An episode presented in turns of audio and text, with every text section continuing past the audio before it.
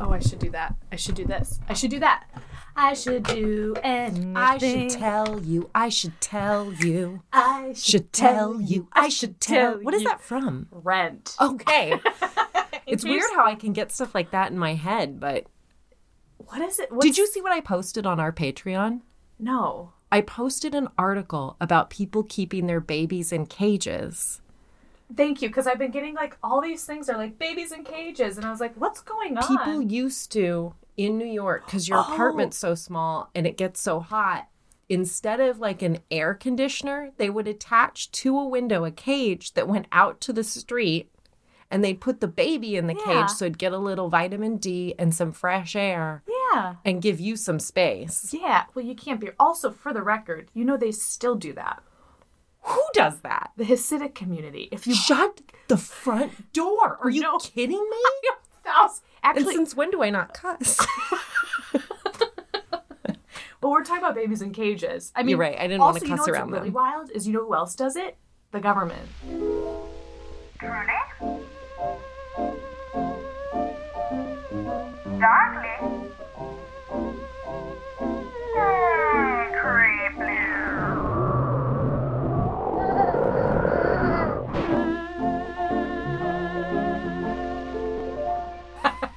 if you walk down Bedford Avenue, there's a bunch of apartments with like a weird, like three dimensional cage. And you're like, that's weird. Is that a cage for an air conditioning unit? And it's like, no, no, no, silly Kerry.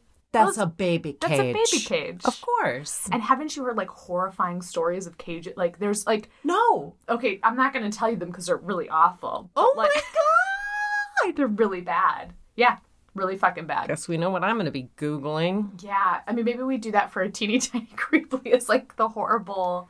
It's pretty wild. I mean, realistically, I I understand the need if you're like the baby needs fresh air, but like, come on. And New York doesn't have a lot of outdoor space. Uh, I have a suggestion.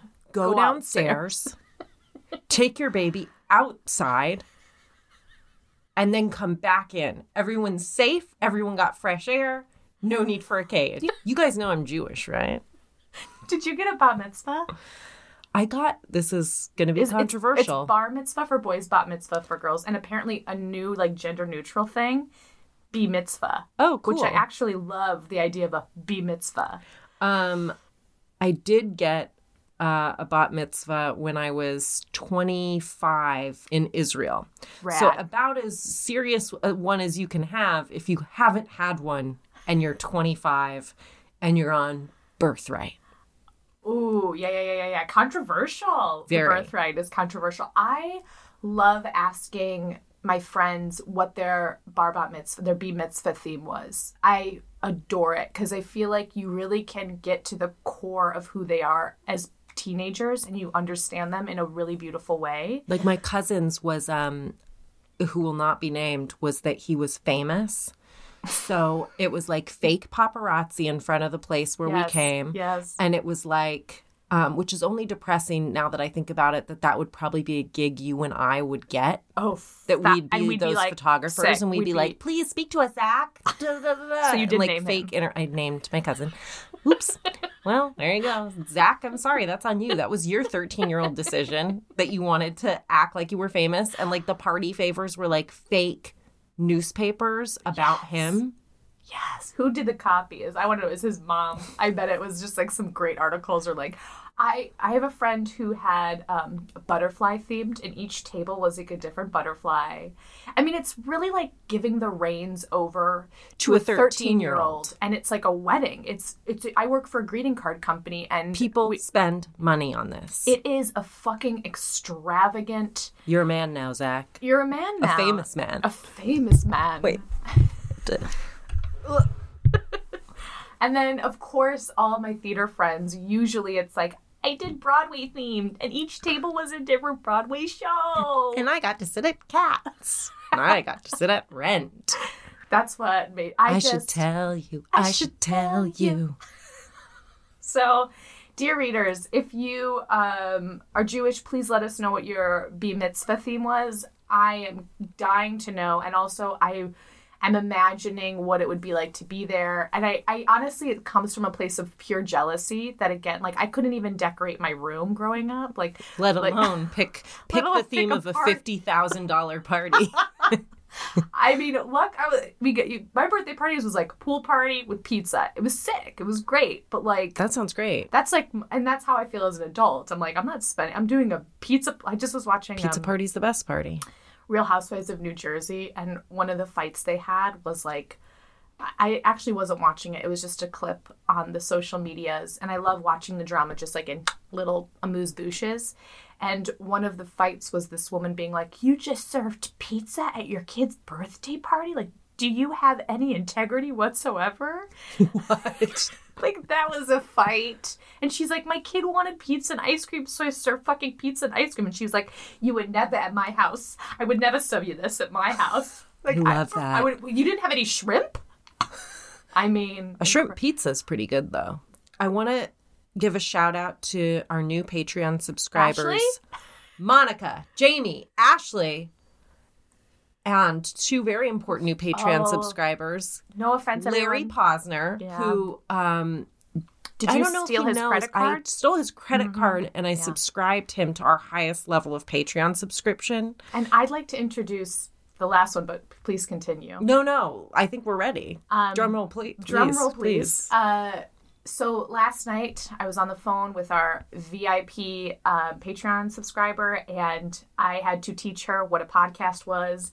And ladies and gentlemen, please welcome Kathy Barry my mom. Kerry's mother, who does not enjoy our podcast or listen to it, is one of our newest Patreon subscribers. So I had to. T- she's like, I've been meaning to listen to it. I've been me. I, what? Will you send it to me again? I'm like, why don't you do it on Patreon? She's like, will you send it to me again?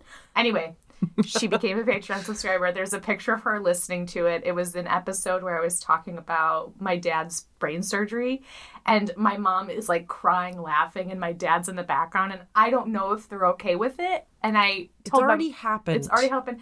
I told my mom, I was like, Mom, you can't ask me to change things. You can't ask me to take them down. And she goes, Don't worry, I'll you'll hear from me. so if there is a massacre on our SoundCloud, it's because my mom has told me something is unacceptable. Yeah, you you better start getting your friends to listen to this podcast because episodes are about to start crashing down. We're gonna be like, we lost episode two, six, nine. we and my mom goes, 58 episodes. Wow, that's a lot. We've been doing this for a year, Kathy. She had no idea. but I just love her. I'm like, please, I don't know if I can handle feedback from you, mom. And she was like, don't worry, you'll hear from me. Shit. We can't wait. Kathy, we're so glad to have you. We feel so hashtag blessed. Yeah, she she told me that I sounded like Ana Gasteyer from the Schweddy Balls sketch from SNL. So Well, that's nice. yeah, that's her. That's so. Bas- I appreciate it. It means our microphones are doing the good work.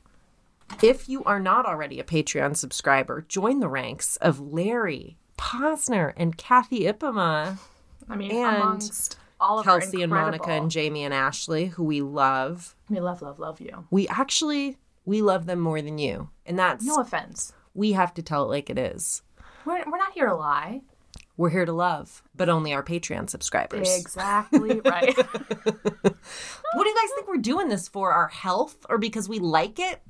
Or because in the midst of a pandemic, this is the only thing that's given us joy and light and creative outlets. I don't know. How Just are we gonna a few. buy those baby cages without that baby cage money, y'all? If you don't know what we're talking about, clearly you're not a Patreon subscriber. We also just explained it, but Oh right. yeah, I gotta go. I gotta go. We're doing, Um, we're doing a new oh. one today. We're we're recording in the morning. Yeah, why not? I woke up. Should we eat a muffin? I made Kerry health. Your face is like Sweetie Muffin.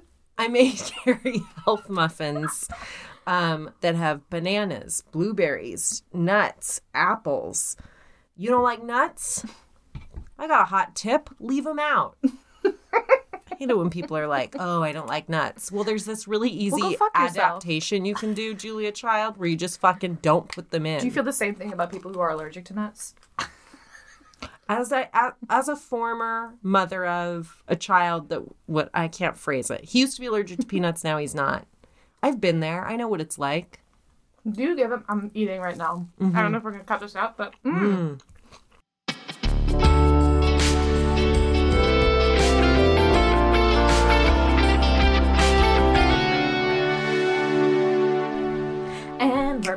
Back and we're back and we're back. We ate two muffins, one each. Now we're back. I I have a story for you. My story is the story of the Smurl poltergeist. Ooh. Yeah, it's exciting, right? Smurl? Like shm- S M U R L. Smurl. That just sounds like that poltergeist is angry. Smurl. Well, it's to be fair, I don't believe it's actually his name. It's the name of the family he bothered. Huh. Yeah, often you don't find out the names of poltergeists. They're not walking Sometimes you around. do. ad- oh, really? I got my information from Wikipedia, 1428elm.com, thecobrasnose.com, the Cobra's Nose, mm. Uh, PoconoRecord.com, and I listened to an interview with one of the people that was in the house, Karen Smurl, and the interview was on YouTube. Uh, and the people interviewing her were the World Paranormal Research Society. It sounds like all these are really reputable sources. Um, when you're studying about poltergeist, these are the sources that are available to you. Did not find anything on JSTOR. That's the thing about paranormal. For some reason, a lot of papers don't print it because they can't quote verify the fact. You know what? They were all very useful places to look, and I'm proud of my research. You know what? And I stand by it. I barely stand by my research given story. Let's uh wait wait. By the way, you're listening to Truly, Darkly, creeply. That's Kerry Ipema. and that is Quinlan Posner. and you're about to become a Patreon subscriber. And write a review. And away. we go. Jack Smurl met his wife Janet in 1967, and they were married just a year later. They. What's the voice? It's like a game And show. then we went here. It's a it's a newspaper anchor. And then she met. Both Smurls were raised in Catholic homes, and they had strong religious beliefs. Jack served in the Navy, in the Navy, in the Navy. In the Navy. Navy and became um, a neuropsychiatric technician. I don't know what that is. Sounds hard. Sounds I bet it's someone who like I bet it's someone who monitors isn't the surgeon, but like it's the technician to help run studies and tests. yes. We'll go with that. Great. They lived in Wilkes-Barre, Pennsylvania, and then Hurricane. Wilkes-Barre. I'm sorry. Oh. It is Wilkes-Barre. Wilkes-Barre. I've performed there. Oh, Wilkes-Barre, Pennsylvania. Delightful. Yeah, sorry. um, they lived there, and then Hurricane Agnes flooded their home in the area. They had to move. Oh. So, um, Jack's parents, uh, John and Mary Smurl, bought a double block house. You, it's like a duplex. A double wide. Oh, no. Yeah, it's A duplex. Okay, gotcha. they bought it for eighteen thousand dollars. Was that expensive at the time or was that cheap? I have no idea. It sounds cheap, and his pa- it's a double wide. Hello. Well, double wide I think is a trailer. I think Oh, I this think is a it- double house. It's a duplex. Yes. So um the grandparents live on one side, the parents and the kids live on the other. And they are friends. They're happy to live together. They're doing just fine. Um the first 18 months they live there, everything's pretty chill. Cue weird music. January 1974. A strange stain appears on their new carpet. And Sorry, that's just like me lying to my parents. It wasn't me. well, that's the thing. All the things that start to happen Are, are very easily explained Okay. or easily enough explain that when you're living in a house and you have kids and there's enough people for instance they'd be they had pipes that they'd fix and then they'd break again. Their tv set bursts into fire but they're basically like it's the wiring it's the pipes and they'd fix them and then they'd break right away. But it's the hmm. vibe of like maybe the house is just shit. But things would happen like when they were fixing stuff where they'd be fixing something and they'd like set down a wrench and then they'd turn a few minutes later and it would be gone. Mm. But everything there, I think everything they experience at the beginning feels like, am I Weird crazy? thing- Yeah. So it's also the kind of thing that you don't even turn to the your husband or your wife or your kid and say like this just happened. Like no one's even talking about the weird phenomena they're experiencing because they are Right. not viewing it as phenomena. They're viewing it as absent-mindedness or the house just being an old house. But the new there's a new sink and bathtub in their bathroom and scratches appear on it. It looks like, like an animal was in there. Um, and there's woodwork in the bathroom that just got painted, and some scratch marks end up on that. Their oldest daughter, Dawn, who is a little kid at the time, says that she sees people floating over her bed. Again, she's a little kid. They don't think much of it. Then in 79, they have twins, Karen and Shannon. Karen is now 38 years old. Oh, I can't do that math. She's probably not 38. She was born in 78. Oh, I'm like saying- now 1978 minus 2021, 20, 2020. 20 minus math. 78. So that's going to be, She's 43. or two. That was fast. Are you Um, sure? I don't think that's right, Quinn. 78, 80, 42, 43. I, didn't even that- try. I stand by that math. Um, Karen, who's now 43, she was born in 78, works as a social worker and occasional paranormal investigator. Which, you know what, though? If stuff like this happens to you when you're a kid, I think it imprints. And I think later on, you're like, I believe in this and I want to get to the bottom of it. Yeah. She said that what happened to her family was what inspired her to pursue helping people that had similar experiences. Mm-hmm. Anyway, we'll get back to Karen. A couple more years go by, and now the darn toilets start flushing themselves. Which, That feels considerate. The worst is, yeah, I'm going to be honest. In my house, I would like this poltergeist to come visit my house because my husband forgets to do that enough that he could use a friendly poltergeist to come assist. Does your husband On a toilet forget, flush. or is he of the if it's yellow, let it mellow? Brown, flush Um, it down. he's definitely a forgets because it can be of any color or variety. And I will be sometimes left with a Just a huge turd. Marcel. Remember Marcel from her last podcast? Uh, he maybe he's a Copperfield or whatever they're called. God, he's into coprophilia. Um, sometimes appliances are going off and on of their own accord. Rocking chairs are rocking. Then the stinking starts, and the stinking starts is not as we said. The toilets are flushed. So the stinking is a big question mark, but the family's all like, what is that smell? Karen was a little girl. She's the one that I heard in the interview. So she talks about how when she was like four or five years old, there was a thunderstorm and she was scared and ran into her parents' room and she saw figures floating above their bed. And she's so young when it happened. She remembers seeing it and not thinking anything of it. Not like not waking them up and saying anything. Like I think when you're a kid and you see stuff like that, you just accept it, I guess. You're like, Well, it's "Oh, like we this talked is life. about. Well, we also talked about how you're taught kids are taught to smell disgust. Like disgust is a learned behavior. The fear, Fear, is I think, too, is and too. what to be afraid of. Exactly. She used to tell her mom um, that there was a shadow man or a man at the foot of her bed, or she'd call him the man in the box because she had a toy box at the foot of her bed. So she'd be like, "The man in the box was here," and she would ask her mom, like, "Who is he?" Um, she would hear voices at the foot of her bed, couldn't make out what they were saying, but she also says in the beginning they weren't talking a lot about all their shared weird experiences.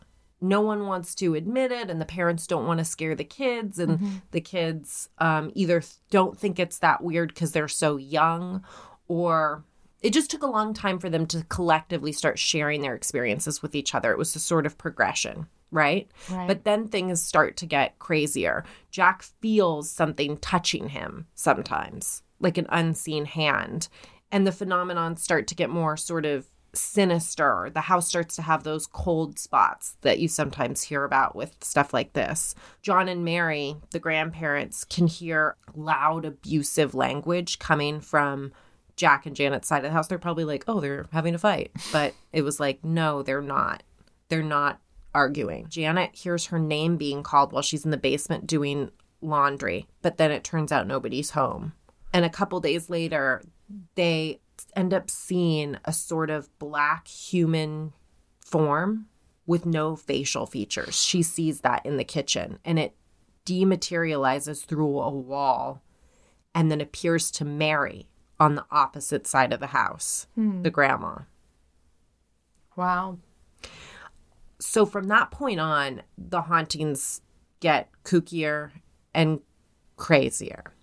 A large ceiling fan crashes and almost like kills Shannon, one of the little twinsies. That was right around the time that their sister Heather is 13 and she's about to be confirmed into the Catholic religion. So I think they sort of link it to this Oh. maybe like anger around that. While Janet and Jack are having sex, Janet gets like pulled off of him Whoa. and he's like paralyzed, can't move. Oh, this is going to disturb some of our listeners more than any of the previous stuff. The family's German shepherd gets picked up and thrown across the room. Simon is his name. It's a good name for a dog. That also happens to Shannon. Side note, the child. she gets like thrown Why down are a they flight like of attacking stairs. Shannon, the fucking fan, and then throwing her? Yeah. And the neighbors are hearing the same noises that the grandparents heard, just like crazy yelling and obscenities coming from inside the house. But it would happen when the family wasn't even home. So at this point, they're like talking about it. They're all like, there's something going on with this house. We've got to figure out what to do. So in 86, who you going to call? Lorraine and Ed Indeed. Warren. You have to call them. I mean, You they are the to. Ghostbusters. They are the Ghostbusters. Um, they are our psychical research and demonology pals. They're from Connecticut, and they, They, show also have up. a museum. Yeah. Shameless plug. They show up with Rosemary Frew, who's um a registered nurse and psychic, and they do their like intro. what a nurse and a psychic. She's a registered nurse and a psychic. She's not a registered psychic. I don't know how you register to be that, but she is a registered nurse. I just love her like RN and psychic. That's really Her like resume is long. They do their like intro quiz that they do where they're like, Are you religious? Have, have you practiced Satanism? Do It's you own a Ouija board? Like, do you have a poltergeist? Yes, they do that. And they walk through the house and they're basically like, we think this bedroom closet is um, a crossover point between two sides of the duplex that spirits can go through here. And we detect four spirits in this house. Okay. And three are kind of like ghosts, like minor ghost spirits. Yeah, leaving stains, making cold spots, not aggressive. Maybe just being ghosts. And like Yeah. the fourth is a demon. But the demon has been dormant maybe for a really long time. But then um I hate that they said this, but then because the older girls are going through puberty, it's creating like a shitstorm. Why do we blame women? It's a pretty medieval conclusion to Like, come totally, to. it's like, oh, the women are going through the change. Blood Yeah. is coming out of everywhere. Why didn't it you put them the in a, a period tent in the yard instead of letting them sleep in the house? Sorry. I think they just mean like, are they watching Big Mouth? It's just like hormone monsters. Yes. That's fucking Lorraine. Come on, do better. Well, so Lorraine Rosemary, and do Ed are better. like, we gotta draw the demon out. Let's play some like religious music. Let's put on some Creed. Let's confront it with prayer. And the demon reacts by like violently shaking shit in the house, like the dresser, and it ends up um spelling out, "You filthy bastard, get out of this house." That sounds like it could have been Kevin McAllister.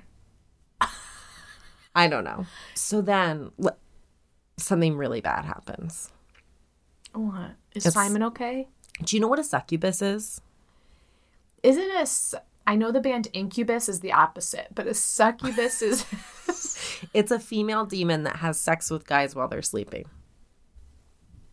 So this old woman with young woman body and like red demon eyes and what was reported to be green gums, which sounds very unhealthy, rapes Jack. And wow. An Incubus, not the band, sexually assaults Women. Janet. Ed, meanwhile, gets sick from flu like symptoms, which sounds like, how are you complaining about that, Ed, while people are being raped? like, you have the flu. Um, pig noises are heard in the walls. That sounds so creepy. So they they try to get help from the church, but people at the church are not returning their calls. They're like, they're which is annoying because they're actually really good, like reliable yeah. church going members.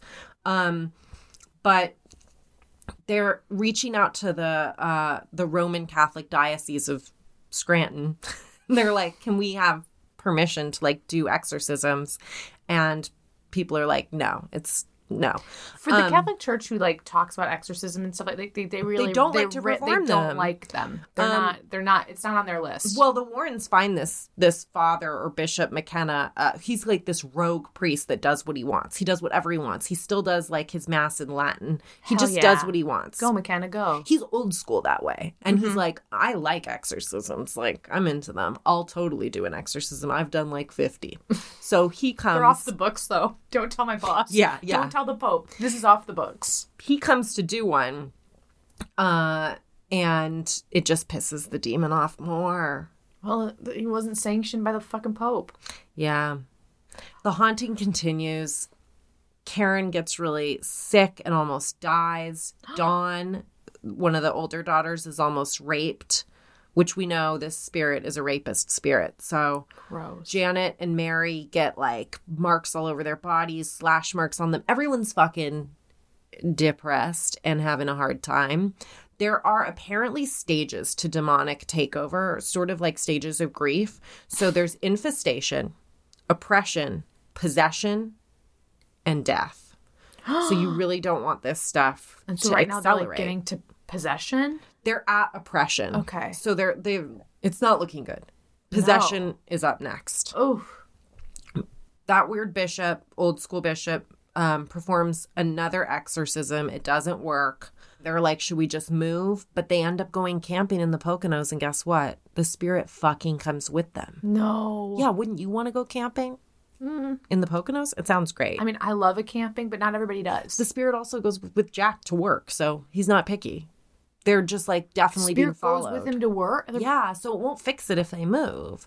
And the church is still not helping them. So like, what should we do? Let's go on TV. So they're like, okay. And they go on TV to talk about it. The demon gets pissed about that and fucking levitates Well- Janet and hurls her against a wall. It's getting physical, physical. It, It already it's was. all paranor- paranormal. It appears to Jack as like this crazy pig that can stand up on two legs.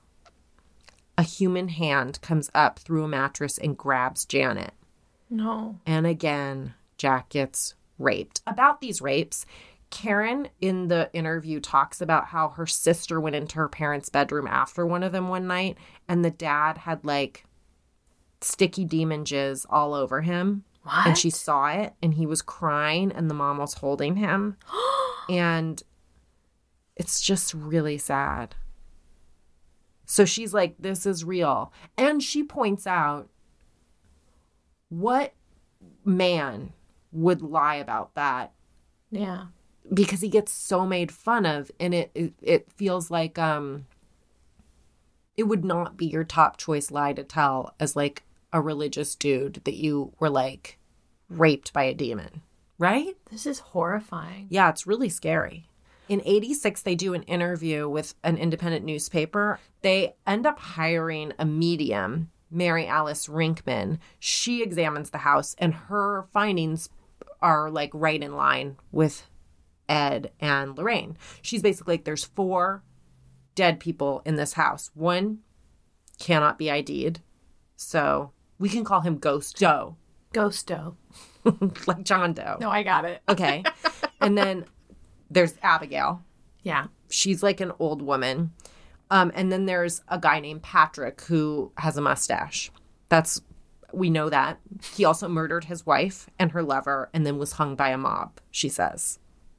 So he sounds a little bit violent already.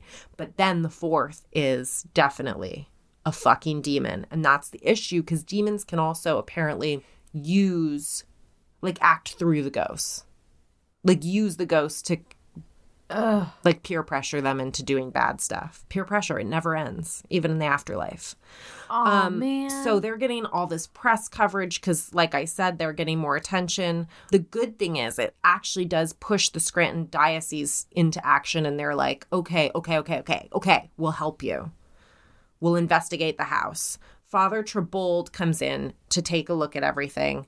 He does not like the Warrens. He's like, not into them. He says they weren't sincere, were not what they purported to be, and were given to sensationalizing.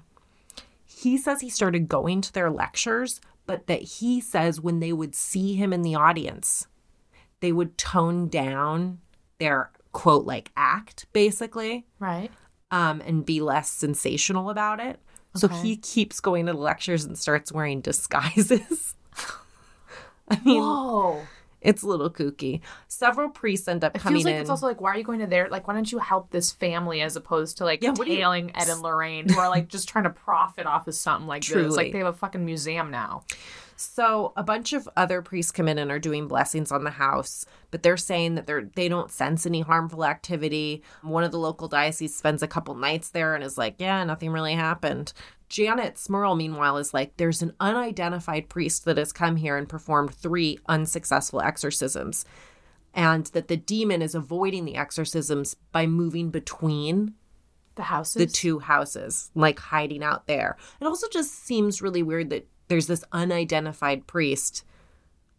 Um, Are you sure it's not this? Are you sure it's not McKenna and they just don't want him to know because he's a rogue priest? Or it might be somebody, it might be this guy wearing a disguise. Maybe it's Trabold and he's got like a great disguise on again. If you get an exorcism performed, you should ask to see a priest badge or whatever. yeah, Because maybe it's not even Just- a priest. If they're not wearing their collar, no. Nope. Got to see that collar. Um, so Bishop McKenna, our friend, comes again and does his third exorcism on the house. Everything's chill after that for like a few months. But then right before Christmas, Jack sees that black form mm. again. And he has like this feeling that it's going to overtake him. So we're like basically We're about to get possessed. we're about to get possessed. So he's like grabs his rosary, wards it off, and avoids it. The Smurls at this point are like, the press won't fucking leave us alone, but also let's write a book. You can feel two different ways about something, I guess. Mm-hmm. So they write a book with Ed and Lorraine. I have a feeling Ed and Lorraine were like, you know what you should do? Write a book. Yeah, definitely. So they do. And They're like the Tony Robbins of. they end, but, but they, yes, oh, they're totally Tony Robbins. You can make this. You can have control of your life.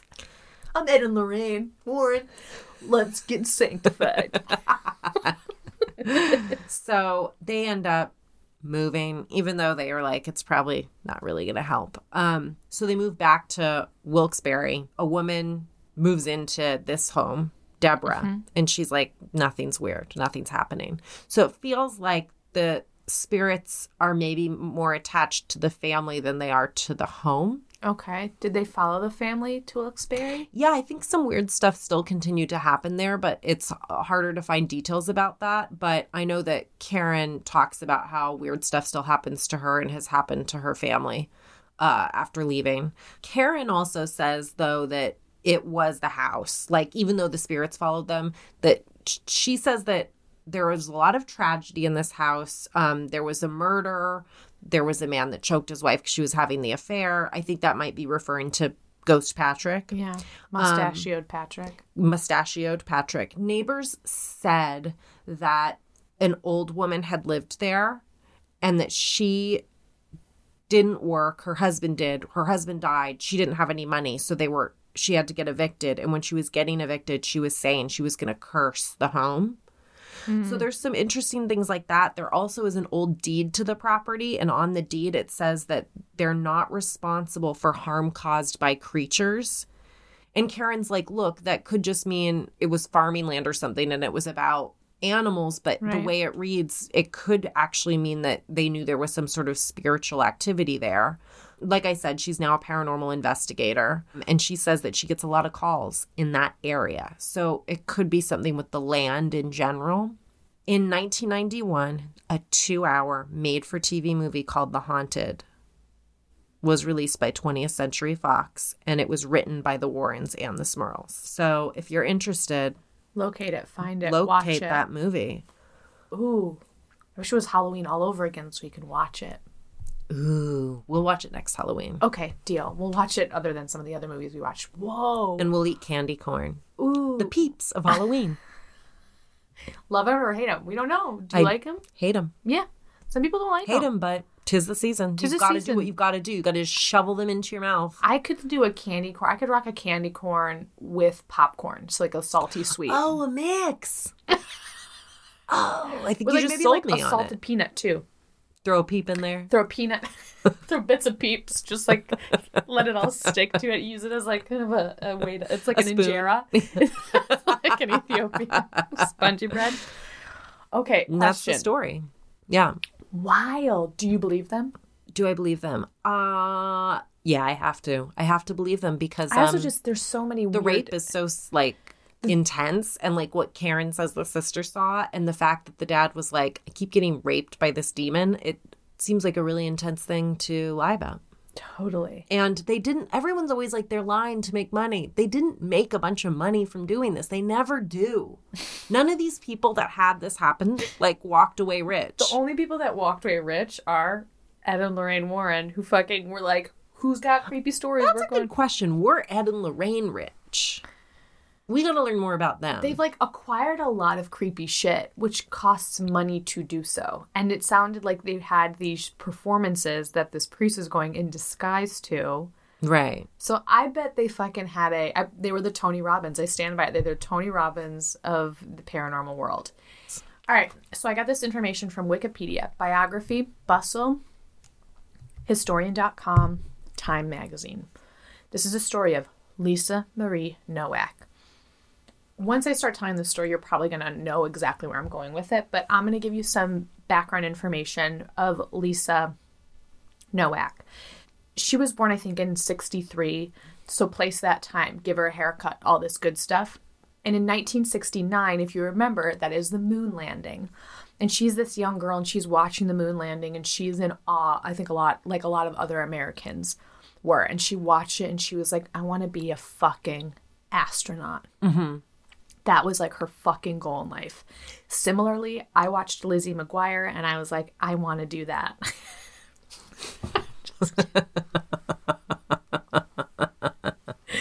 so we both had like, so again, Everyone has dreams. everybody has dreams. Um, I felt that way when I saw the movie The Craft. Same. As a young girl watching this moon landing and seeing it's predominantly men, she followed this like space program, um, the space shuttle program, and women were finally introduced into the program in 1978. So she grew up obsessing about space and all this stuff and also visiting the Air and Space Museum. I don't know if they had astronaut ice cream at the time, but like I imagine her just like fucking going ape shit for it. She was a Girl Scout in high school. She was in student council. She was on the math team. She was the co-valedictorian. She was student athlete of athlete of the year. So she's like fucking doing it. Um so she gets into Brown and the Naval Academy, and because again she has this dream of being an astronaut, she decides that the Naval Academy is the best option for her to succeed in her dream. Women were first accepted in 1976, and she entered in 1981. So when she entered, it was the first year that women were in all four classes of the Naval Academy, and it sounds like it was fucking hard to be a part of this, like historical progression into allowing women into these spaces. So women only accounted for 6% of the whole school, and usually they were harassed by men. This is not new information, but I just think it's important to talk about just what she went through. Professors would, in the middle of class, be like, you know, I don't think women should be in this, you know, while they were teaching women. Can't even imagine what that must feel like. Um, while she's at Annapolis, she meets Richard T. Nowak, and they start this romance, you know, or they start a friendship and it burgeon, burgeoning romance. And she graduates in 1985 with a degree in aerospace and engineering. So her first job, she works for the Johnson Space Center as an aerospace engineer at one of their branches in Texas. Also in the same year, she gets accepted into the flight training program in Florida, which is like a huge, really exciting thing, especially um, because by law, women could not serve in combat. That was a part of the law at the time. So half of the jobs that she as a graduate of the naval academy like she couldn't even be up for mm-hmm. so she got into this flight training program and it was a big deal and a lot of men who didn't get in were really resentful of her and they probably you know they did the whole thing probably that was like oh it's because she's a woman when in reality she's just fucking better at that than they are better than them so she nails it. She's flying planes. She's flying special planes because I, I'm not going to name I the really planes. like that.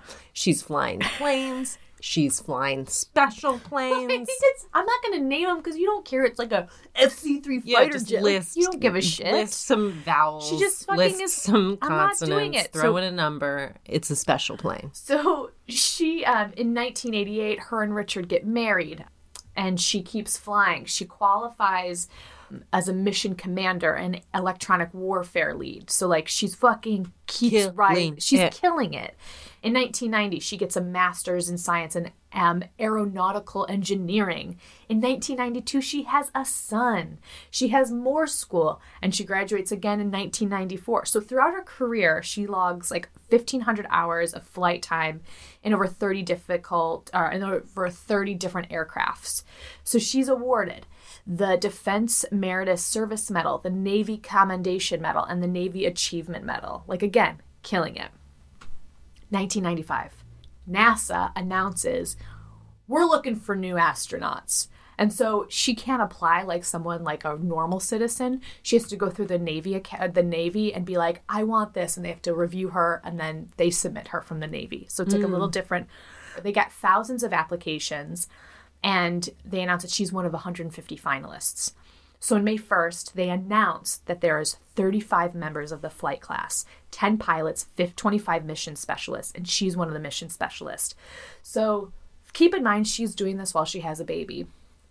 Oh my God, she's like me. She's incredible. She's I have children and, I And also do a mediocre podcast. It's really We're honestly, the same. She and I. Same class of women. I would be careful of saying that yet, but sure, yeah, yeah, yeah, yeah. So, so I'm like building her up.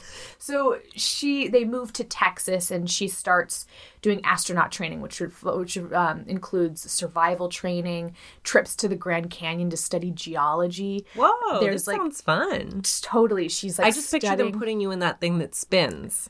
Yeah. And they're like, Can you handle this? And you just like barf and are like, Yep, got I- it. I'm into it. They have to study the space shuttle. Um, there's like weightless water training. You know how they go in the water and are weightless. And then they have a aircraft that she flew, which is similar to what you said, which they nicknamed the Vomit Comet.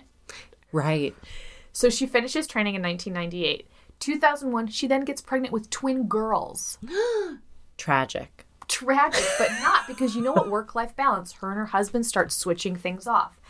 Then, keep in mind, this is 2001.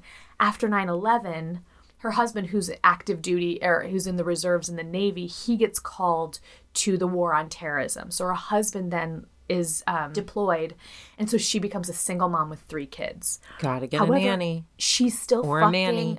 She's still fucking rising up in the ranks of the astronaut world. Wow. December 2002, they announce a crew. NASA announces a crew for a mission. She's on the fucking list.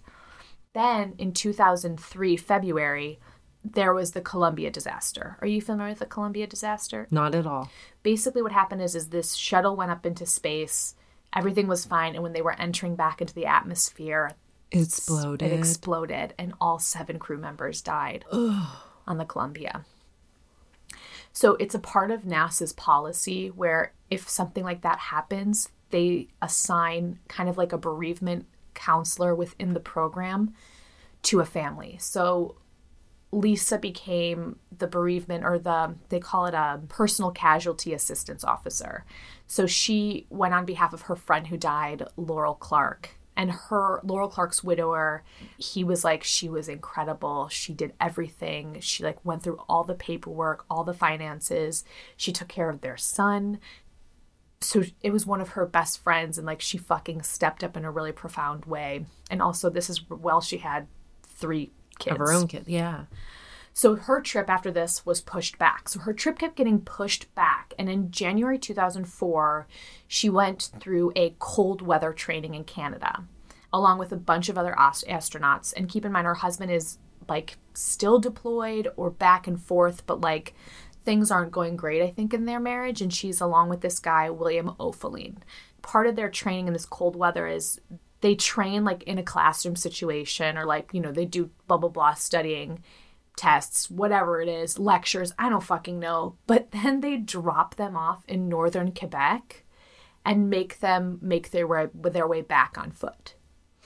Whoa. It's like crazy intense survival training where it's like, hey, it's fucking freezing. We're dropping you off in the middle of like Canada. Good luck. Best of luck to you. So her and this guy, William, Oefelein, Bill, whatever, they start, they get along really well, and the two of them start an affair. Because what else are you gonna do? What else are you gonna Such do? a nightmare. She has like all these kids, like there's a lot going on.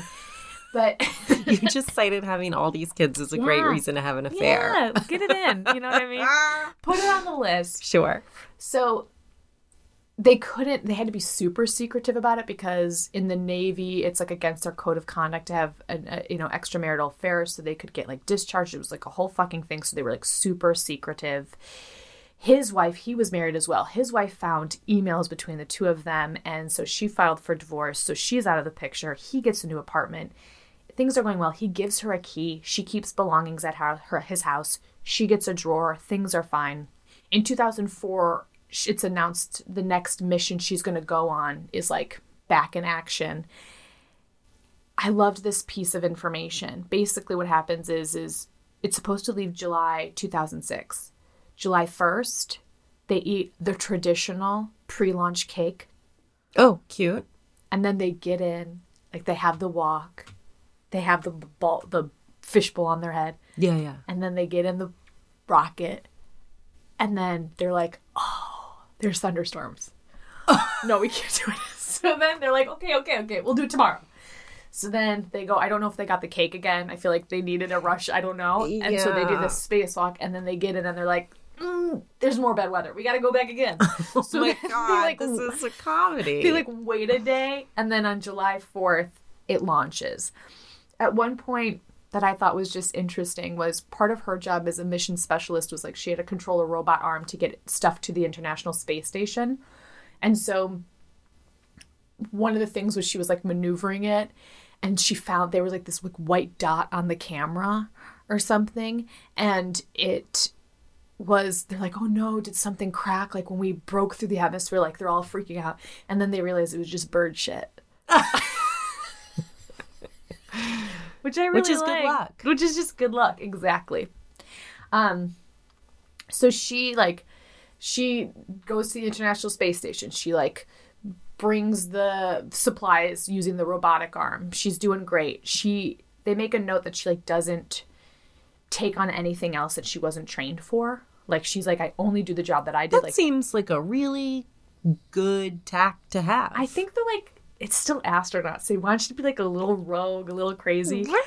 A thing i hated about this story is they did three spacewalks in the rocket that she was on but because of the astronaut budget they had to sort of like f- make the spacewalk outfit not a costume only a costume spacewalk costume a little bit larger so any small people couldn't wear it so all the women were not eligible for a fucking You think that's a coincidence? That they Zero I'm sorry if you don't have enough money. Seems like you don't. uh Seems like that material probably costs a lot. Maybe it'd be Maybe cheaper to make, them it smaller. You know what I mean? And they're like, we just don't have, we don't I'm have so enough. sorry, I'm so ladies. sorry. So the women were too small, so they couldn't do it in space. So Fucking on to you, space men. exactly. So she spends a total of 13 days in space. It's a two day flight home. She comes back. She gets like a hero's welcome. She goes to the Naval Academy. Like everybody, she's going to like tailgates. It's like a fucking party because like this one was fucking in space. So around this time, her affair chills out. She apparently is still calling him every day. And in 2006, Bill starts this relationship with this new woman, Colleen Shipman, and she worked as an engineer in the Navy, um, or I think in the, she was in the same world. So he tells Lisa, he's like, I-, I can't see you anymore, but let's be friends. And she's like, okay, cool, cool, cool, cool. Early 2007, her and her husband get separated. Obviously, things were not paradise in that relationship. She was a big bike rider, so she was training for that. And at one point, Colleen, the new girlfriend, was like, Can she move her bike out of your house? Like, she has keys to this apartment. Like, maybe let's separate that. And then at the around the same time, there was another mission announced for NASA, and she wasn't on the mission. So, like, she was really feeling the sting of that. She decides to go to Bill's house, her ex's house, with the key that she has. And she does what, like, a very curious, probably not an emotionally healthy thing to do, which is she looks through his emails. Ay. And she sees all these emails from his new girlfriend, including like her flight itinerary and all this stuff. So she prints it. She prints out some of the emails, Like you do. like you do. And on February fourth, two thousand seven, she packs gloves, a black wig, Uh oh. a BB pistol, No. ammo, pepper spray, a hooded trench coat, obviously the color tan, the color of skin. The color of skin. I mean, if I'm not telling you a trench coat, chances are it's tan. Um, drilling hammer, black gloves, not latex gloves. She brought those as well, but just black gloves, an eight inch knife, and she drove 900 miles from Houston to Orlando to confront Colleen Shipman. Girl, you don't need a BB gun to confront her. You don't need any of that. You could wait till she's back. You don't need co- that darn wig. You could, you know, the question is, is why you got a wig? You, there's a lot of questions. Why you got a wig though? So if everybody remembers, this is a point of like. So there's reports that she wore a diaper. you know this story, I don't. You don't? No. Oh, this was like very famous in the early 2000s. It was like this astronaut wears a diaper and drives all the way to confront this girl, this woman. Um, so her She wore a diaper so she didn't have to stop. yeah. So again, here's this is I don't believe it. There are some conflicting. I don't things. believe the diaper. Her lawyer says no, but a detective at the time, she told the detective that she was wearing a diaper. What happens is, is think about it. In the in the in the in for in during during space travel, you're in that big fucking glass fishbowl head, and you're like fucking shooting out into space. The seatbelt sign doesn't turn off when you can walk freely about the cabin. Got you it. know? And they just had cake before. So chances are she's going to have to pee. So they do put astronauts in diapers. But isn't she? But when they're in space, not when they're driving. But maybe it was comfortable. She got Maybe into was- it. She was like, I wouldn't into be surprised if this male detective was like, "What's this in her underwear," and it was just like a pad. You know what I mean? Like he just called it a diaper. He had never seen a pad before. ever in his life. But apparently, so other people were like, "Oh, there was a hurricane in Texas, and they were for her toddlers." Diapers in the back seat, whatever. Either way, late night host had a field day that she was wearing a fucking diaper. Okay, but also it. good planning. I'm not mad at it. I mean, I'm mad at her for a lot of things, but yeah, I'm not mad at it. Not the diaper. So February 5th, she drives all night. She drove all night to get to you. That's Celine. Um, February 5th. February 5th, she gets to Orlando International Airport. She waits an hour at baggage claim waiting for Colleen to get off her flight because she wrote down her itinerary. She sees Colleen. She then follows Colleen in a shuttle with the black wig and the trench coat. She goes to the airport parking lot. Colleen is like walking and she notices a crazy looking person like following She's her. It's like, nice wig, weirdo. what the actual fuck? So she's like noticing. She gets in the car. She gets her rental, or she gets in the airport. You know, she gets to her car and she hears footsteps, and she like closes the door and locks it. Lisa comes up and is like, "I need a ride. Can I get in?" And she's like, "Absolutely not. You can't get in this fucking car." And she's like, "Please." And so Le- Colleen like lowers the window a little bit, and then Lisa just pepper sprays her into the car. So at this point, Colleen is super freaked out. She gets in her car, backs up, goes to the booth. They call the police. The police then come and they see Lisa putting all of this evidence into a garbage bin, into a dumpster, trying to obviously maybe lose the knife and the pepper spray and the BB gun and ammo. So she's arrested for attempted kidnapping, battery, attempted vehicle burglary, burglary, and destruction of evidence. So then Colleen gets a restraining order, and at this point, she's kind of like, Who is this woman? The police give them her name, and she's like, Lisa, that sounds familiar. And I guess her boyfriend, Bill, had at one point called Colleen Lisa while they were having sex. And so she's like, Wait, what's going on? Because she didn't know her, she just knew her bike was there. Wow. And so she calls her boyfriend, and he's like, Uh, Is this your ex? oh no, oh Mm. no. So of course, like this is when like craziness and not craziness. Craziness was her driving to fucking Florida. In a diaper. In a yeah, diaper. Craziness. Craziness has, has already happened. We're there. So she gets a restraining order for Lisa. Um, and then when they were like interrogating Lisa, they were like, Are you in a relationship with this Bill William guy? And she was like, Um, more than work, but less than romantic. Justification of it. She's like, I just wanted to talk to her, is what she said. She's like, I just wanted to talk to Colleen. So she was released um, on bail, but she had to wear a GPS tracker and not contact Shipman, obviously. And then when she was released on bail, then Orlando came and they're like, um, we're adding charges for attempted first degree murder because they were like, she's getting out. We don't want her to get out. The judge just raised the price $10,000 and she got out on bail. She flew back to Texas and was admitted to the for medical and a psychiatric evaluation on March 7th that year, her assignment with NASA was terminated and they kicked her back to the Navy.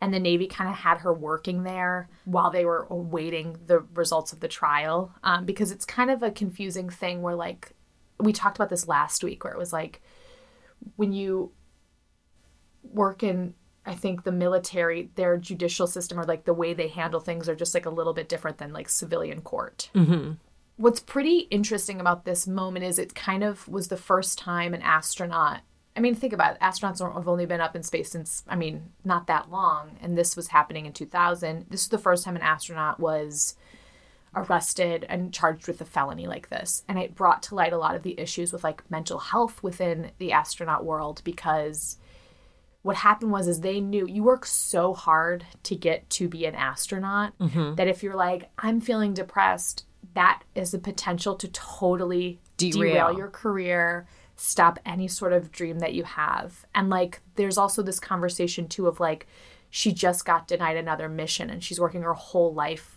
towards this goal of being an astronaut and goes up once and like people apparently like Buzz Aldrin even talks about how it was like you come back and you're kind of like what the fuck is the point? What now? what fucking now so the some changes started happening within the NASA world where it was like they needed to add psych evaluations. I mean, they had a psych evaluation, but they needed to add like mental health training for all of their surgeons and doctors.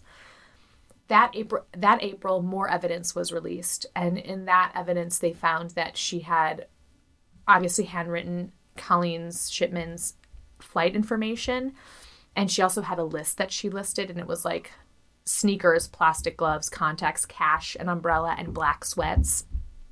They also found a floppy disk that contained two photos of Lisa riding a bike. She really liked her bike. But then they also had 15 images of like women in different states of undress, and a lot of them were bondage themed.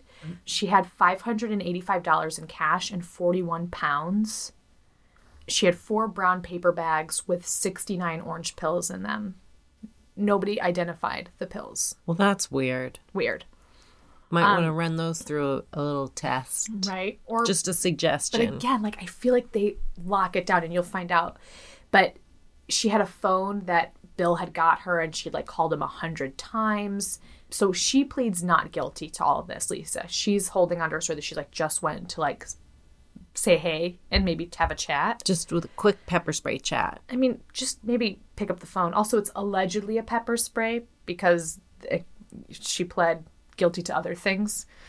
So there was talk about her pleading insanity, and at this point, two psychiatrists diagnosed her with OCD, Asperger syndrome, major depressive order, and a brief psychotic disorder. In October 2009, she pled guilty to felony burglary and misdemeanor battery. So, from that guilty plea, she was sentenced to a year's probation and two days in jail, which she already served, so no additional jail time.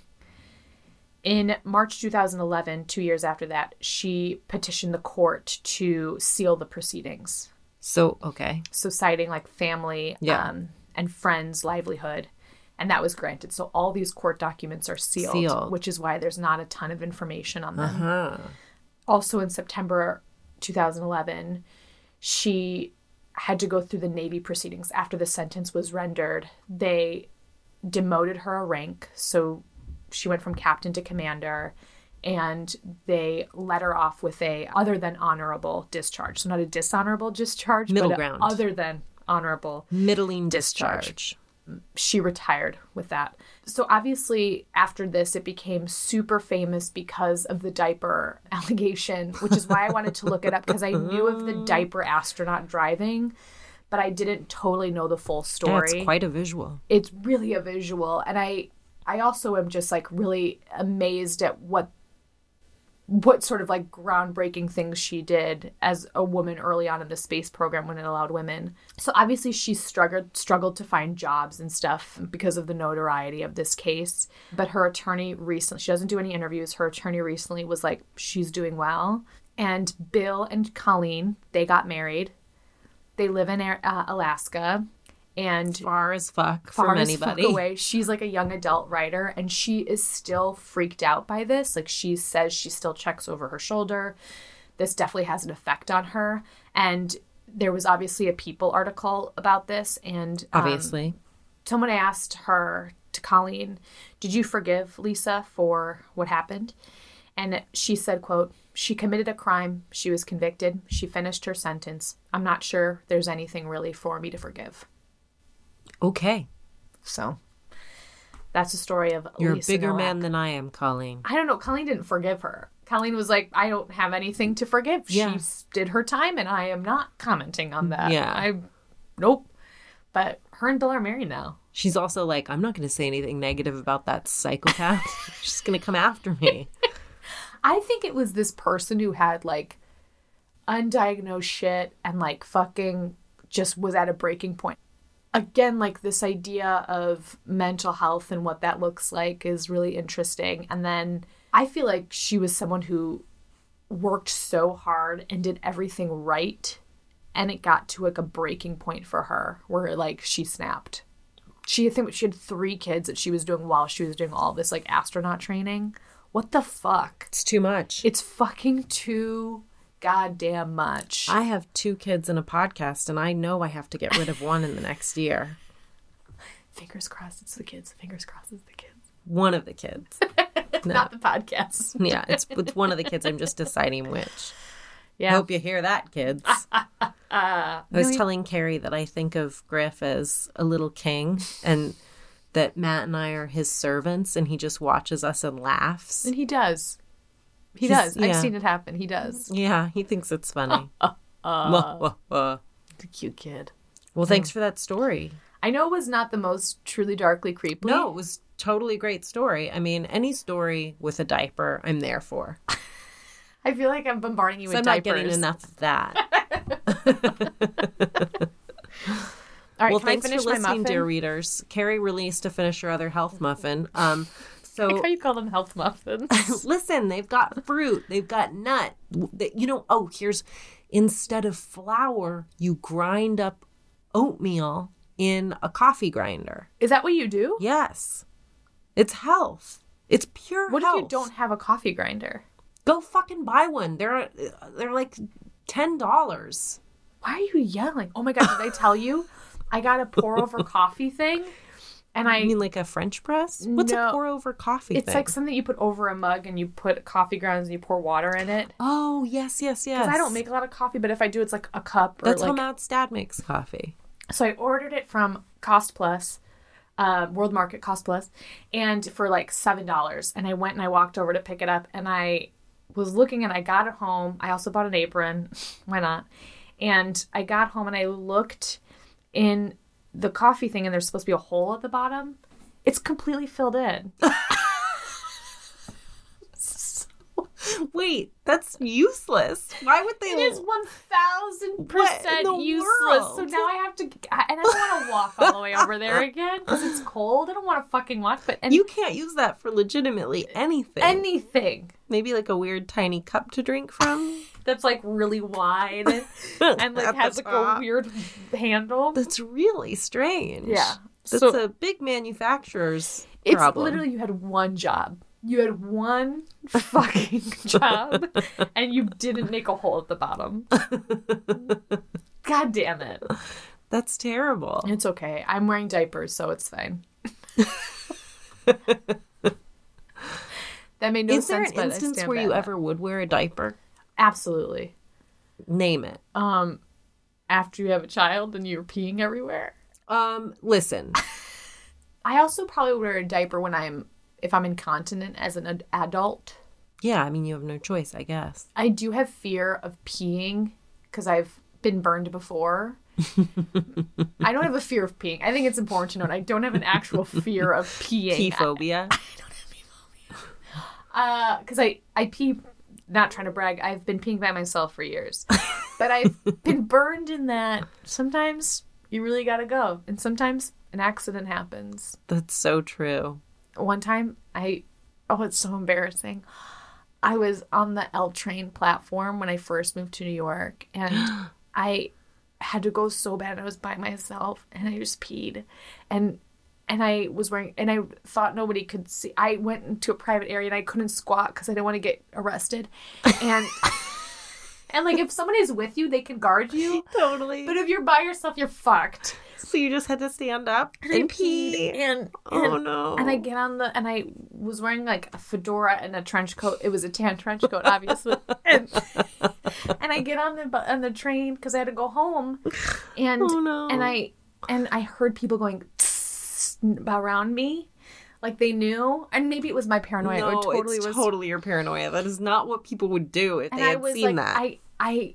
I get out of the and I go to I went to my boyfriend's at the time and I was just like crying and he like took care of me put me in the shower he was like very sweet about it because Oh, I literally had peed my pants oh. and anyway, that was like maybe the so I've been burned before is what I'm saying. Oh, also I've had to stop my one woman show in the middle to pee.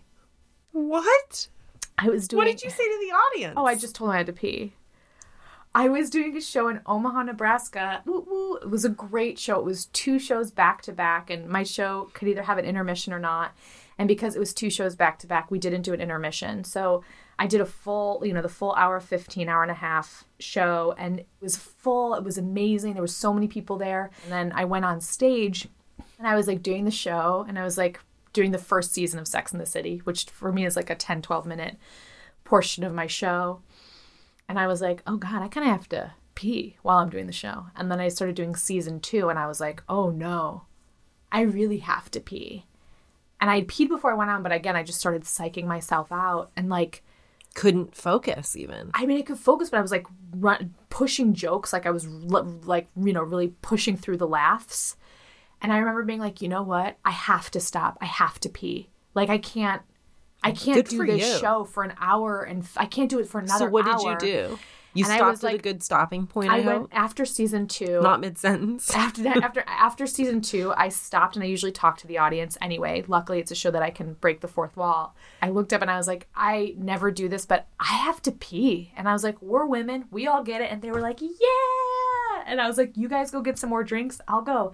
And so I went to go behind me to get out of the place to go pee, and they had locked me in.